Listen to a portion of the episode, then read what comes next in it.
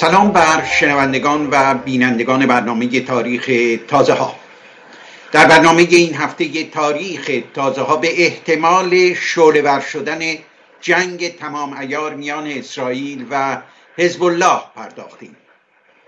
چهارشنبه هفته گذشته 27 دسامبر برابر با 6 دی ماه 1402 هزاران نفر در میدان امام حسین تهران در تشییع جنازه سردار سید رزی موسوی یکی از فرماندهان ارشد سپاه قدس در سوریه شرکت کردند و سپس دست به تظاهرات بر ضد اسرائیل زدند.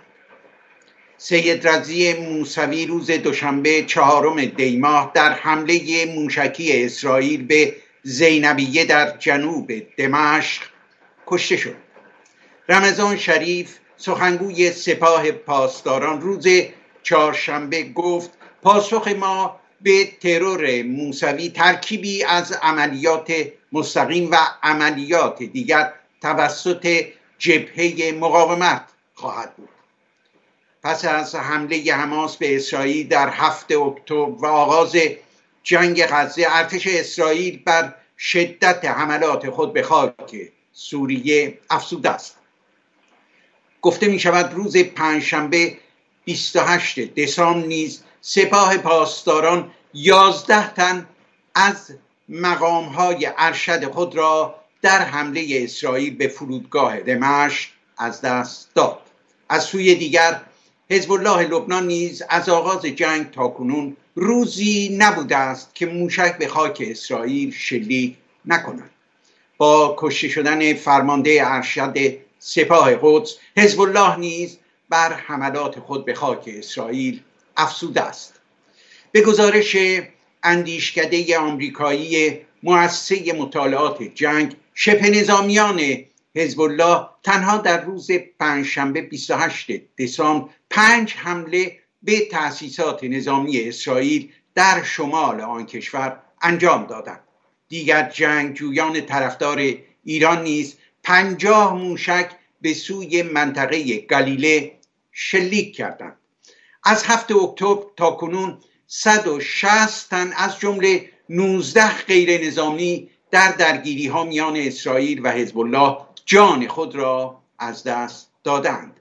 به گزارش خبرگزاری اسوسییتد پرس در این درگیری ها پانزده اسرائیلی از جمله چهار غیر نظامی کشته شدند. حدود شست هزار اسرائیلی وابسته به چهل جماعت ساکن در شمال اسرائیل خانه های خود را ترک کردند.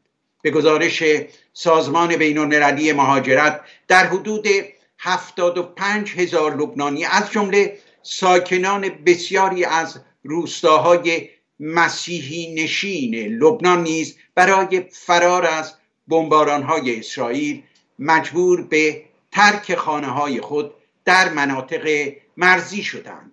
به فرمان وزارت جنگ اسرائیل شهر کریات شمونه در شمال غرب آن کشور تخلیه شده و ساکنان آن که جمعیتی بیش از 23 هزار تن را تشکیل می دهند به مهمانخانه های دولتی منتقل شدند.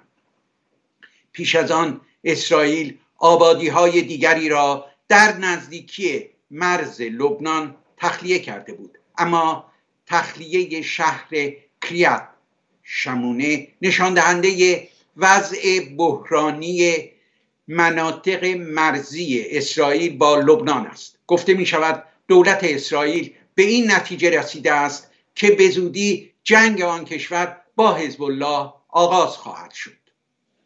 بسیاری از کارشناسان معتقدند که نه ایران و نه حزب الله علاقه ای به گسترش جنگ ندارند. زیرا می‌دانند که با این کار هر گونه ثبات از منطقه رخت برخواهد بست. ظاهرا اسرائیل نیز خواهان گسترش جنگ نیست. و اگر تهدید به واکنش نظامی گسترده تری می کند برای آن است که جامعه بین المللی و مقام های لبنانی حزب الله را زیر فشار بگذارند تا کمی آرام بگیرد.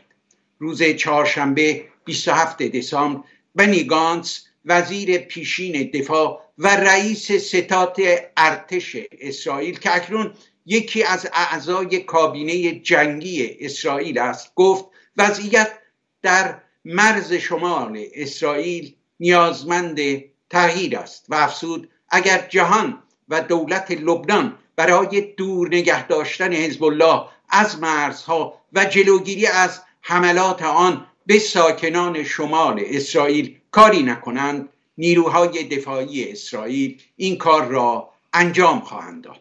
فرمانده ارتش اسرائیل نیز گفت ارتش آماده مداخله است و در صورت گشودن جبهه دوم در شمال طرحهایی را به تصویب رسانده است. اما نباید فراموش کرد که حزب الله توانایی نظامی برتر و شبکه‌ای گسترده تر از حماس دارد. به گزارش گاردین فرانسه و آمریکا برای تنش میان اسرائیل و حزب الله سخت مشغول مذاکرات محرمانند و می‌خواهند حزب الله را راضی کنند تا نیروهایش را چنان که قطنامه 1701 سازمان ملل مقرر داشته است تا شمار رود لیتنی در سی کیلومتری مرز عقب براند.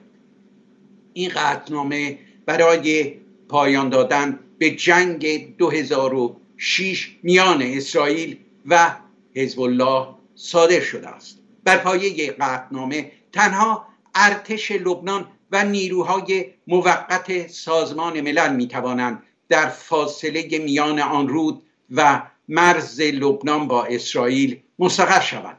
مقام های اسرائیلی خواهان اجرای مفاد آن قطنامند نجیب میقاتی نخست وزیر لبنان در 22 دسامبر گفت آماده است به مفاد قطنامه های بین عمل کند به شرطی که اسرائیلی ها نیز به آنها متعهد باشند و با احترام به قوانین و قطنامه های بین المللی از مناطق اشغالی لبنان خارج شوند.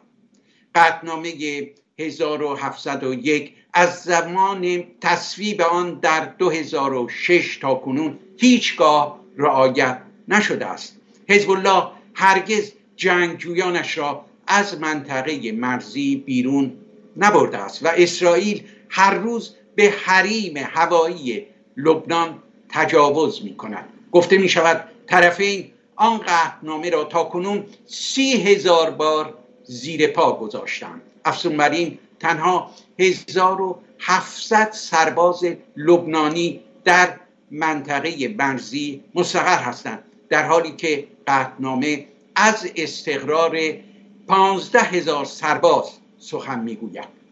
دولت های فرانسه و آمریکا در مذاکراتی که امروز محرمانه پیش می‌برند میکوشند راه حلی برای اجرای آن قطنامه پیدا کنند. وگرنه خطر گسترش جنگ میان اسرائیل و حزب الله نه تنها لبنان بلکه منطقه را تهدید می‌کند.